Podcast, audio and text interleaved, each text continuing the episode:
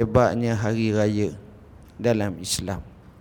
Bila kita sebut Eid Al-Fitri seolah-olah nak mengembalikan tentang fitrah manusia yang bersifat asalnya suci daripada dosa. Suci daripada selamat daripada noda maksiat ketika mana ia baru dilahirkan. Kullu mauludin yuladu alal fitrah. Setiap anak yang baru dilahirkan maka anak itu adalah dalam bentuk fitrah. Artinya manusia yang selepas daripada itu melukis kehidupannya mewarnai dan menghitamkannya dengan noda-noda dosa dan maksiat. Tapi asalnya adalah fitrah makanya dengan berpuasa dengan berqiyamul lail maka diampunkan dosa yang terdahulu. Maka jadilah ia seperti fitrah semula jadi. Begitu juga bila kita sebut hari raya kedua yang dipanggil sebagai Idul Adha. Idul Adha maknanya hari raya pengorbanan. Artinya manusia walaupun berada dalam fitrah maka sifat berkorban merupakan sifat manusia Berkorban ini berlaku pada semua orang. Orang kaya baik, orang miskin baik. Orang tua baik, orang muda baik. Ibu bapa baik, anak-anak baik. Semua ada pengorbanan. Cumanya bentuk pengorbanan itu berbeza antara satu sama lain. Ada yang begitu besar dan banyak. Ada yang sedikit dan begitu nipis pengorbanannya. Jadi pengorbanan inilah yang hendak dizahirkan. Tak cukup kita sebagai hamba Allah yang berada dalam fitrah selepas kita menjalani ibadat puasa. Maka momentum itu hendaklah diteruskan lagi dengan pengorbanan kita. Maka pengorbanan itu menzahirkan kehambaan. Sifat hamba yang benar-benar saleh dan benar-benar sejati. Yang mana ianya ditaklifkan oleh Allah Subhanahu wa taala dengan perintah maka dia dapat laksanakan. Itulah hakikat pengorbanan sebenar manusia. Tuan-tuan dan puan-puan yang dirahmati Allah dunia ini penuh dengan ujian liyabluwakum ayyukum ahsanu amala. Allah nak uji kamu. Siapakah di kalangan kamu yang lebih baik amalannya? Ujian ni macam-macam. Ada orang diuji dengan kemiskinan dengan kepapaan dengan sedikit rezeki.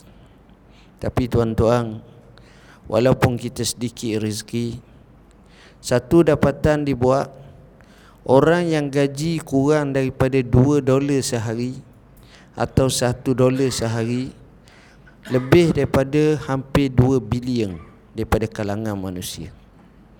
Artinya ramai yang naif.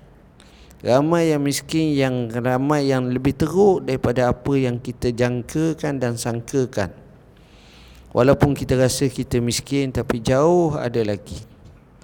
Yang beratapkan langit yang berbantalkan batang-batang kayu yang berlantaikan dengan tanah dan pasir Tengok saudara-saudara kita di Syam, Syria. Tengok saudara-saudara kita di Jordan. Tengok saudara-saudara kita Jordan tu maksud saya yang duduk di kamp pelarian. Tuan-tuan, tengok di Palestin. Semalam, malam semalam, semalam. Datang wakil Palestin kepada kami. Cakap tentang keadaan suasana di Gaza ataupun Gaza. Dia cerita elektrik hanya dapat lebih kurang 2 jam sahaja sehari. Tuan-tuan bayangkan kalau musim sejuk, temperaturenya sejuk sangat. Kalau musim panas, bahan membakar. Tapi macam mana mereka boleh meneruskan sisa-sisa kehidupan? mereka bersabar dengan kesukaran dan kepayahan kesempitan dalam keadaan macam itu. Tapi mereka ini adalah orang yang sabar.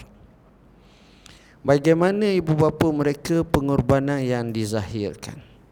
Bagaimana orang sana berkorban? Tapi kita di sini Alhamdulillah Dilempah ruahkan dengan nikmat yang banyak Mereka tengok kita pun mereka terkejut tuan-tuan. Banyaknya nikmat yang Allah kurnia kepada kita. Banyak tuan-tuan. Kita sahaja merasakan tak dapat Tak rasa ni Sebab kita tengok lain keadaan.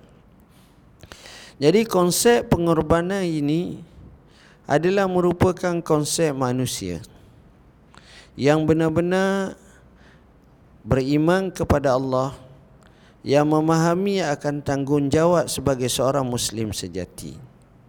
Sehingga pengorbanan ini bukan semata-mata untuk dirinya tapi untuk sahabat-sahabat dia, untuk kaum keluarga dia, untuk jiran tetangga dia, untuk ummah. Selama mana orang itu berkorban untuk ummah Kesangnya cukup besar Selama mana dia berkorban untuk ummah Dia akan rasa Satu momentum yang luar biasa Sebab apa? Sebab bila dia korban untuk ummah ini Kita akan tengok Dia orang yang amat-amat memahami makna pengorbanan Utamanya kerana agama dia Inilah yang memahat sejarah sejak daripada dahulu sampailah kepada mutaakhir ini. Jadi sifat pengorbanan ini adalah sifat para nabi dan rasul-rasul alaihi wassalatu wassalam sejak zaman dahulu lagi. Bagaimana Nabi Nuh alaihi salam dengan kaumnya. Para nabi selepasnya dengan kaum masing-masing antaranya Nabi Musa dengan Firaun Nabi Ibrahim dengan Namrus begitu juga Nabi Zakaria Nabi Yahya dengan kaumnya. Maka pengorbanan seperti ini telah menjadikan seseorang itu benar-benar ada nilai kualiti kemanusiaan. Manusiawi dapat dizahirkan dalam kehidupannya. Dan inilah yang sepatutnya kita nilai Yang sepatutnya kita semak dalam kehidupan kita Tuan-tuan Sebuah sejarah Yang dirakamkan dalam Al-Quranul Karim Yang kita semua maklum Kisah Nabi Allah Ibrahim AS Kisah yang mana pengorbanan itu Telah menjadikannya luar biasa. Walaupun dia seorang Walaupun dia satu individu Tapi disebut sebagai ummah Kerana dia mempunyai kehebatan. Orang zaman dahulu seorang macam seribu orang. Orang zaman sekarang seribu orang macam seorang. Artinya kualitinya cukup hebat. Itulah Nabi Allah Ibrahim AS Yang Allah maksumkannya Allah peliharakannya Allah kuatkannya dengan mukjizat-mukjizat. Tapi pengorbanannya cukup luar biasa. Pengorbanan bertembung dengan raja Namrus. Pengorbanan dengan sikap abahnya Azar. Pengorbanan dengan keluarganya. Akhirnya terpaksalah kemuncak sembelih anaknya sendiri Ismail alaihi salam. Nak korban kerana arahan Tuhan. Arahan Tuhan ini luar biasa. Bila Allah arah kepada Ibrahim untuk korbankan anaknya, maka dia lakukannya. Bukan sekadar dia lakukan. Anaknya share sama lakukan. Yang satu pelaku, yang satu kena lakukan. Yang satu penyembelih, yang satu kena sembelih. Tapi dua-dua ni berlaku. Dan dua-dua disebut dalam Quran sebagai aslama. Falamma aslama wa tallahu lil jabin. Tak kala kedua-duanya telah Islam, maknanya serah diri bulat-bulat pada Tuhan. Maka Allah gantikan. kalimah Allah gantikan dengan sembelihan yang besar memberi satu makna ialah manusia bila dia mengkernakan dengan kerana Allah dalam hidup dia dia tak dapat satu Allah ganti yang satu. Dia tak dapat yang ni lebih Allah ganti yang jauh lebih lain. Mungkin Allah tak bagi kepada dia tapi sebenarnya Allah bagi jauh lebih lagi. Tapi syaratnya mesti dia tujukan hadaf atau matlamat objektifnya kerana Allah. Dia akan tengok kesan macam itu. Dia akan tengok. Tengok. Nabi tak dapat berada di kota Mekah. Tapi yang sambutnya kota Madinah. Nabi tak dapat menguasai orang Mekah. Kerana kedegilang pada masa itu dengan cara jahiliahnya. Tapi orang Madinah sambung. Nabi tinggalkan kawan-kawan seumpama itu. Allah gantikan dengan orang ansar yang cukup baik dan istimewa. Akhir sekali, sebuah masyarakat madani yang bersifat dengan sifat kesempurnaan. Tahap graf ketenangan ummah daripada zaman Adam AS sampailah kini tidak boleh lawan pada zaman Rasulullah sallallahu alaihi wasallam. Sahabat rasa tenang di bawah payung pemerintahan Rasulullah sallallahu alaihi wasallam. Diikuti dengan zaman sahabat selepas daripada itu. Sebab itu kita tak nak bayangkan hasil daripada pengorbanan mereka lah. Kita tengok Islam bertapak di muka bumi. Kalaulah tidak kerana sahabat radhiyallahu anhum mana mungkin Islam akan tersebar. Sahabat yang mati di kota Madinah sahaja tak lebih daripada satu per tiga. Yang lebih daripada itu merantau. Sebab itu kubur mereka dikatakan sampai ke Jordan. Sampai ke Palestin. Sampai ke Syam dan ada menyebut mereka pernah sampai ke Armenia. Ada yang menyebut sampai ke Kabul. Ada yang menyatakan sampai ke sebahagian daripada China. Ada yang menyatakan hampir kepada India. Ada yang menyatakan sampai kepada utara Afrika.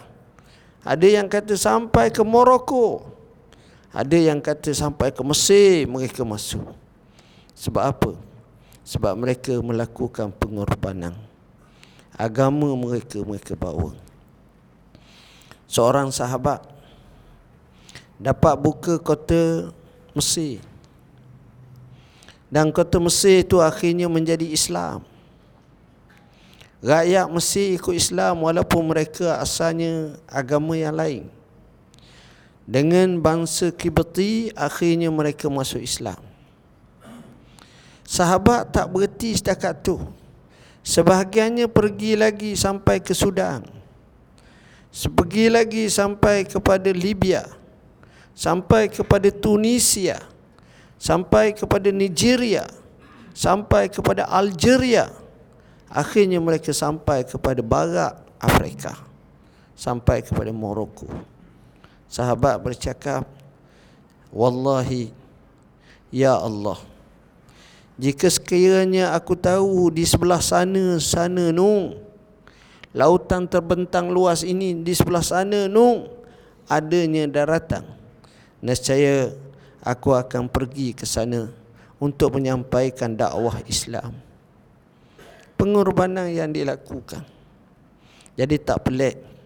Mereka ditulis dengan tinta emas dalam sejarah yang dipahat dengan cukup mulia dengan izzah dan kemuliaan ini tiada tandingan dan bandingan daripada mana-mana pihak. Itulah hebatnya tuan-tuan kalau kita tengok senaraian kehebatan para sahabat radhiyallahu anhum amat luar biasa. Baik. Apa yang kita nak bincang pada malam ni adalah bila mana masuknya bulan Zulhijjah kita disunatkan untuk melakukan ibadat kurban. Sunat di sini sebahagian ulama menyatakan sunat kifayah bagi setiap rumah. Atau dipanggil sebagai sunat kifai. Sunat kifai maknanya dalam sebuah rumah tu mesti ada satu orang korban sekurang-kurangnya. Supaya apa? Supaya katakan dalam kampung tu ada 50 orang, 50 buah rumah, maka 50 buah rumah tu akan dapat merasa dan mengecap daging korban tersebut. Share bahagian. Tengok betapa hebatnya Islam. Seekor lembu orang nak korban seorang payah maka dibahagikan tujuh. Artinya boleh share tujuh orang. Maka di situ tidakkah memberi satu kelonggaran dan kesenangan bagi umat disuruh sembelih binatang korban daripada lembu, daripada kerbau, daripada kambing, daripada kibas, daripada biri-biri. Inilah binatang yang dikorbankan. Kerana binatang ini cukup suka untuk menjadi makanan orang biasa. Orang biasa tak dapat nak makan makanan seperti itu. Orang biasa tak mungkin dapat makan makanan seperti itu. Jadi bila orang biasa tak dapat makan makanan seperti itu, alangkah baiknya alangkah baiknya. Dengan adanya pengorbanan maka orang-orang biasa kita dapat makan. Tuan-tuan mungkin kita tak rasa tempat kita. Tapi tempat orang susah-susah sungguh. Saya pernah pergi dekat satu kem pelarian. Ni cerita dalam lima tahun ke atau kurang sikit di Jordan. Kem pelarian ni antara kem pelarian terbesar di dunia. Ratus ribu orang Syria yang jadi dalam kem pelarian. Allah. Tuan-tuan sebotol air itu lebih berharga daripada segala-galanya. Sebotol air. Saya tengok anak-anak dia bila kita datang tu masing-masing mengendak-endak. Hilang malu tuan-tuan. Sebab nak makan. Kalau baju tu rasa tubuh dia mungkin 10 hari tak basuh kot. Dengan tu. Kasutnya berdebu tak sakira. Orang comel tapi jeragak muka dalam keadaan dibala diuji dengan kemiskinan yang melampau melarak sebagai pelarian. Daripada situ saya dapat faham bahawa sesusah-susah mana kita pun susah lagi orang yang bersifat pelarian. Anak akan cedera emosi. Bahkan keluarga akan cedera emosi. Sifat-sifat tak baik akan terserlah berebu, bergocoh, bertumbuh, angkat suara, tamak, lupa daratan, masing-masing akan berkumpul, berhimpun, berhimpit mengharapkan ihsan orang. Orang yang ada seribu, makanan bagi seratus. Tidak ke terpaksa berebu-rebu. Itulah nak ceritanya susah. Jadi dalam Islam sunat kalau boleh setiap rumah ada korban. Bila kita ada korban bukan semata-mata kerana kita nak korban itu saja. Tapi maknanya besar tuan-tuan. Sembelihan kita ini sebagai menzahirkan kesyukuran kita pada Tuhan. Sembelihan kita ini sebagai nak menunjukkan betapa kita nak buang sifat bakhil dan kedekut kita. Kita nak masuk dalam jiwa kita sifat-sifat yang baik, sifat-sifat yang mahmudah. Maka sifat inilah yang kita nak tonjolkan. Itu antara maksud dan makna korban tersebut. Dan saya tengok korban ini merapatkan saf sesama muslim. Orang kaya menunjukkan kerahmatannya, sifat dermawannya. Orang miskin menunjukkan sifat kesyukurannya. Terima kasih pada orang kaya. Jadi hubungan itu akan jadi baik. Yang dulu ada gap dan jurang yang amat nyata. Tapi dengan cara ajakan makan minum sembelihan korban ini merapatkan saf ummah. Kerana seekor lembu tak boleh nak korban seorang. Nak perebah seekor seorang. Dia kena berpuluh orang. Dalam sembelih nak merebahkannya, nak melapahnya, nak masuk dalam kuali nak mas nak makan nak nyalakan api sampai kepada boleh kecak atas lidah yang sudah masak tu berapa lama prosesan dan berapa lama berapa ramai orang yang terbabit ha, di sinilah kita nampak pentingnya macam itu. Jadi kita kena korban. Saya sebut dalam sebuah hadis yang masyhur Nabi sallallahu alaihi wasallam bersabda Man wajada sa'atan falam yudahi fala yakribanna musallana Siapa yang ada keluasan harta tapi dia tak korban maka jangan hampir tempat sembahyang kita. Islam tak suka macam itu. Nabi tak suka. Sepatutnya bila kaya korban. Syiah ini yang nak digalakkan. Syiah korban. Kadang-kadang kita kata Kalau korban ni harta Barang apa ni daging tak ada orang nak Tuan-tuan mana tak ada orang nak Kadang-kadang kita tengok tempat elit pun Bila korban Boleh hanya sekilo je seorang.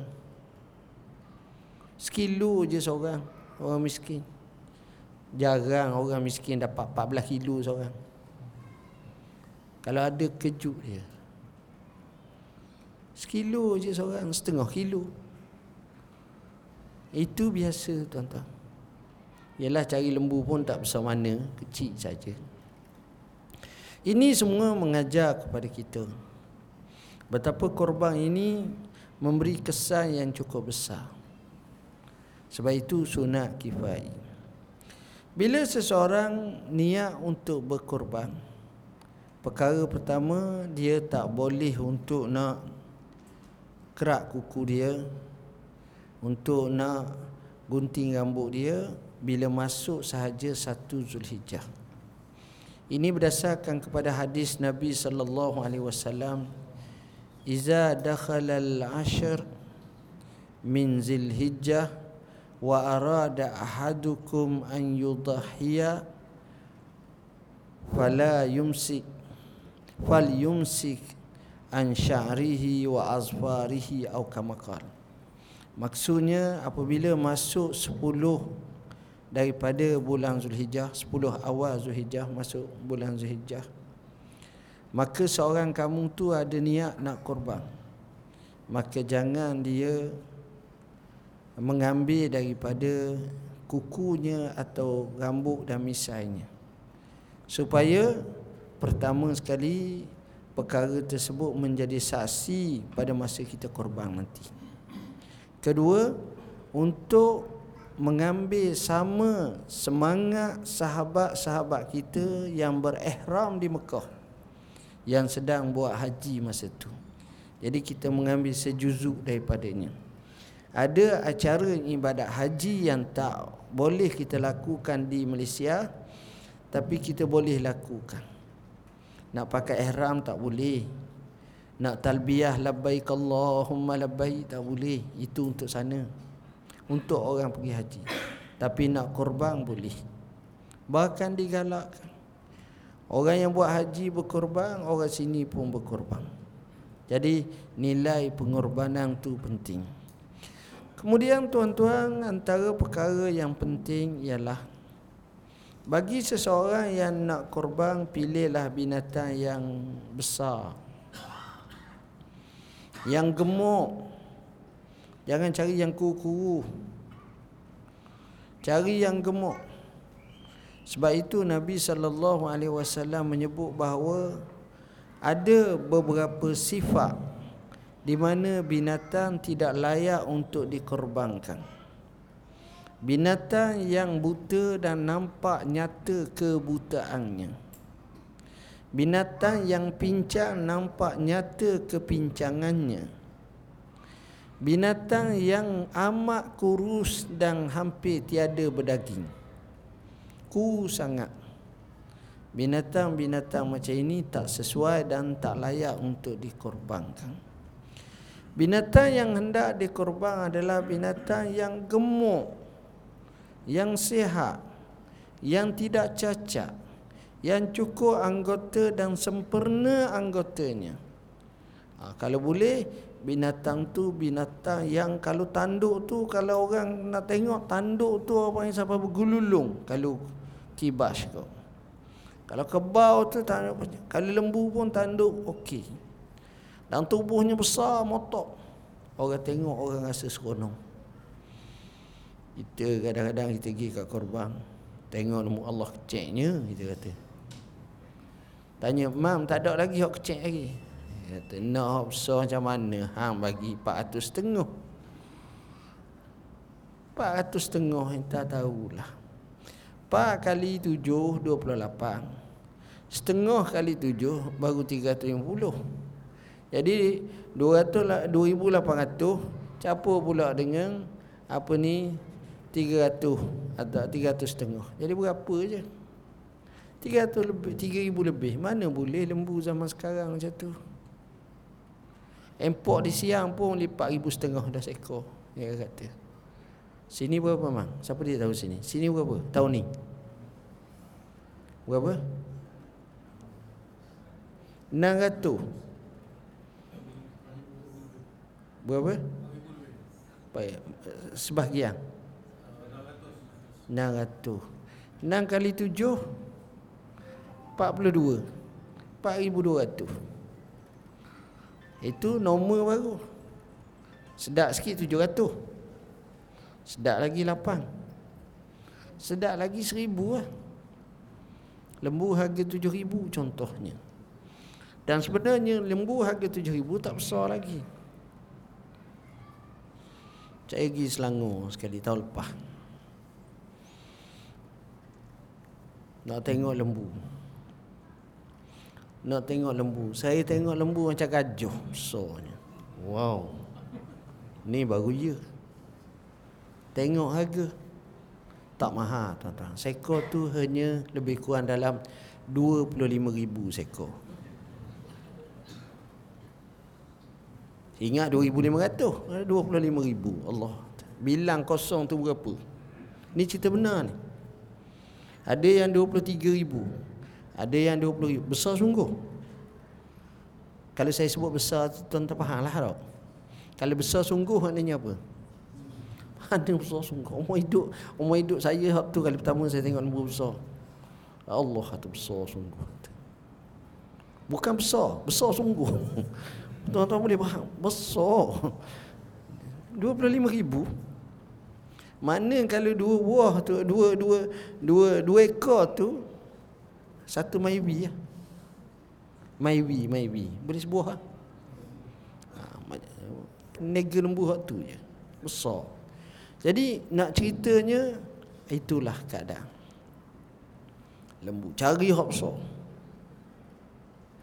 Kenapa kata kata Nabi SAW fa innaha ta'ti yaumal qiyamati bi quruniha wa azlafiha wa ash'ariha Lembu ke, kibah ke, kambing ke, besar-besar ni dia datang pada hari kiamat kelak dengan tanduk-tanduknya. Dengan kuku-kukunya. Dengan bulu-bulunya. Sedap tengok tuan-tuan Kalau ada rezeki cuba sekali tuan-tuan Kena belas ribu kita keluar duit seorang tu ketak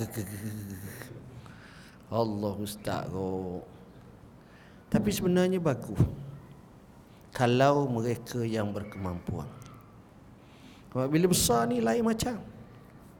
Cari besar. Nabi suruh yang besar. Dha Rasulullah sallallahu alaihi wasallam kabshaini amlahaini akranaini au kama Nabi pernah sembelih dua ekor kibas yang dia ni warna putih ataupun gemuk sangat dan bertanduk. Kibah. Tuan-tuan kenal tak kibah? Kibah, kambing, eh, apa lagi? Biri. Tuan-tuan kenal tak? Ha, saya pun tak kenal juga. Ha, tuan-tuan, kalau kita pergi negeri Arab, ni syak ni berhenti dulu ke atau terus ke? Terus ke berhenti dulu? Terus eh? Tapi terus pun tak lama tuan-tuan 10 minit ni cukup lah insyaAllah Sebab saya tengok sahabat-sahabat ni Kalau saya ceramah Nampak tak semangat ha, Itu kena berhenti awal kata dia ha. Ha, Jadi bukan apa kadang-kadang tu Kita duduk syok seorang ha, Kawan tu kata bila start nak berhenti Aku macam-macam program selepas ni Tak apa Dalam 8 8.45 saya berhenti Tuan-tuan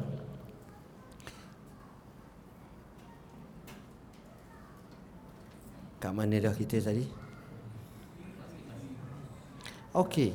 Nama-nama menatang ni ni kadang-kadang kita tak kenal. Tapi kalau tuan-tuan pergi negeri Arab, tuan-tuan pergi, tuan-tuan tengok. Ada jenis kambing ekor dia besar, panjang, lerek. Ada nama dia. Ada kambing yang pendek kecil. Ada yang kambing tinggi. Tinggi. Macam besar anak lembu dah. Kadang-kadang besar lagi. Jadi rupa-rupanya orang Arab ni dia beri nama macam-macam.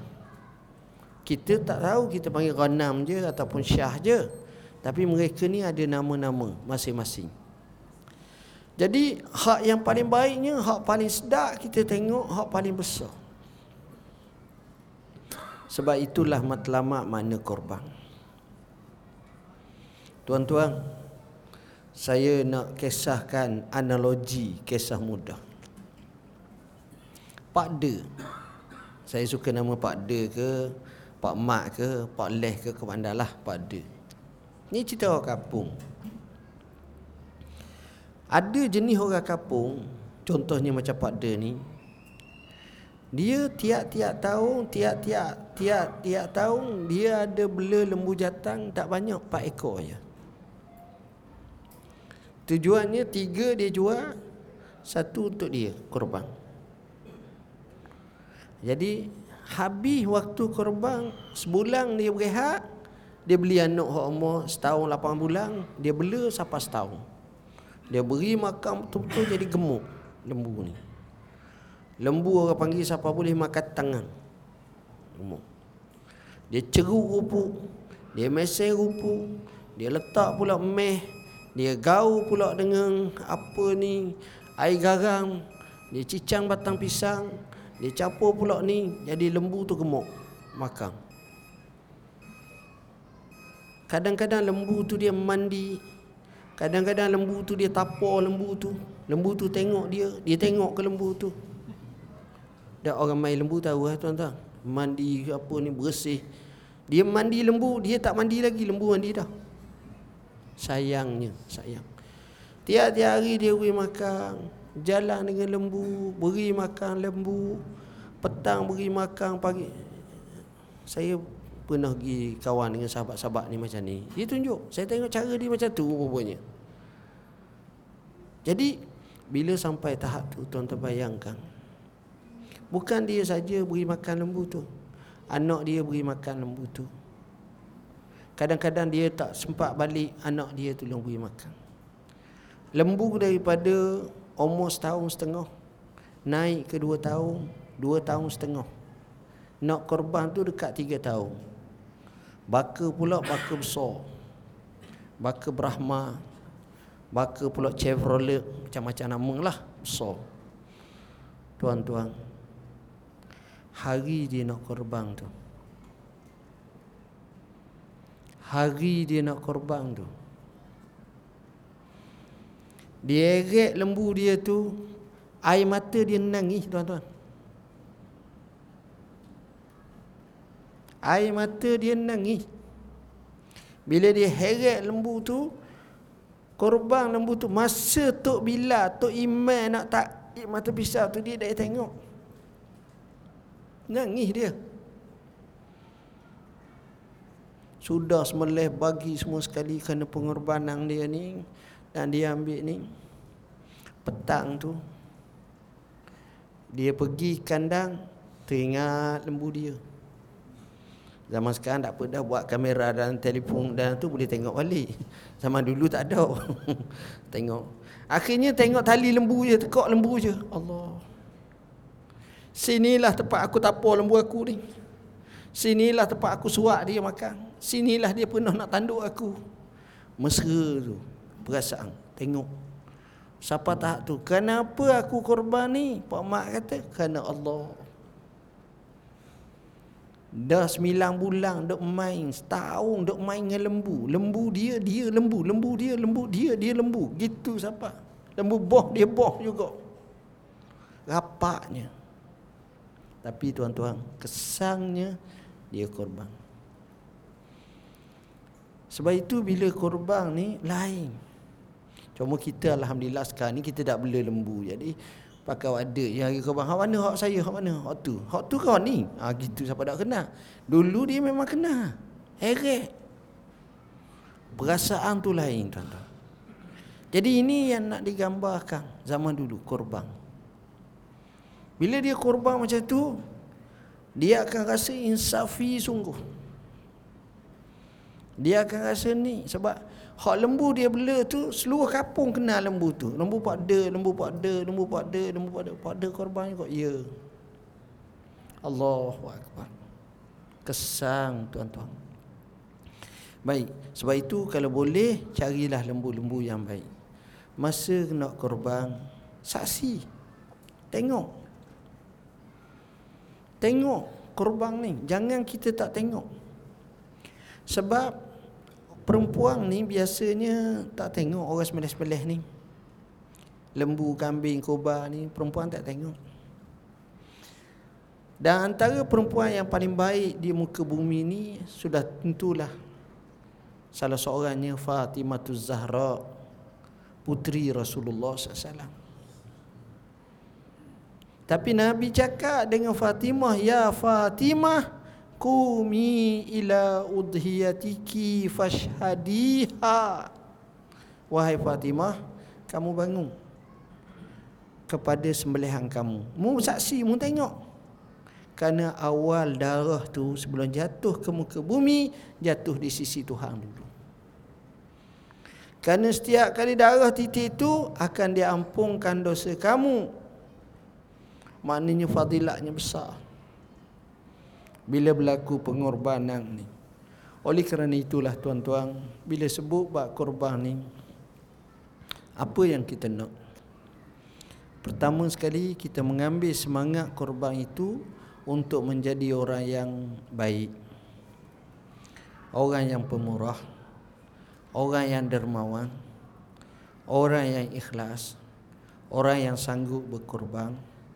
Jadi kita latih sikit sebanyak kesan daripada kita korban macam ini cukup besar. Jiwa kita akan jadi tenang. Jiwa kita akan jadi baik. Akhlak kita akan jadi baik. Dan bukan sekadar itu, kesan yang kita dapati ramai kawan-kawan kita, ramai yang suka kat kita. Kita kurang musuh, kita akan jadi orang yang amat di, di, disayangi, disenangi oleh masyarakat. Dan inilah yang kita nak nak pasak berkenaan dengan korban. Dan poin yang terakhir tuan-tuan. Kadang-kadang bila kita korban kita terlupa bahawa daging korban ni apa benda yang kita nak buat. Saya ada impikan satu benda tapi benda ni belum lagi tercapai dalam hidup saya. Saya ingat tuan-tuan pun tak jadi, tak dapat juga lagi. Dia hak paling baik sekali tuan-tuan. Hak paling baik sekali. Hak paling baik sekali bak kurban ni ialah hari raya kurban tu start raya kurban tu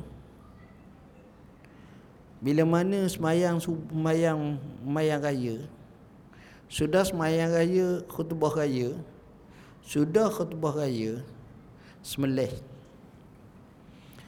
Hak paling afdal sekali Kita makan mula-mula hari raya tu Ialah menatang kurban tu. Tapi kat kita Menatang kurban tu boleh makan pukul 4 petang.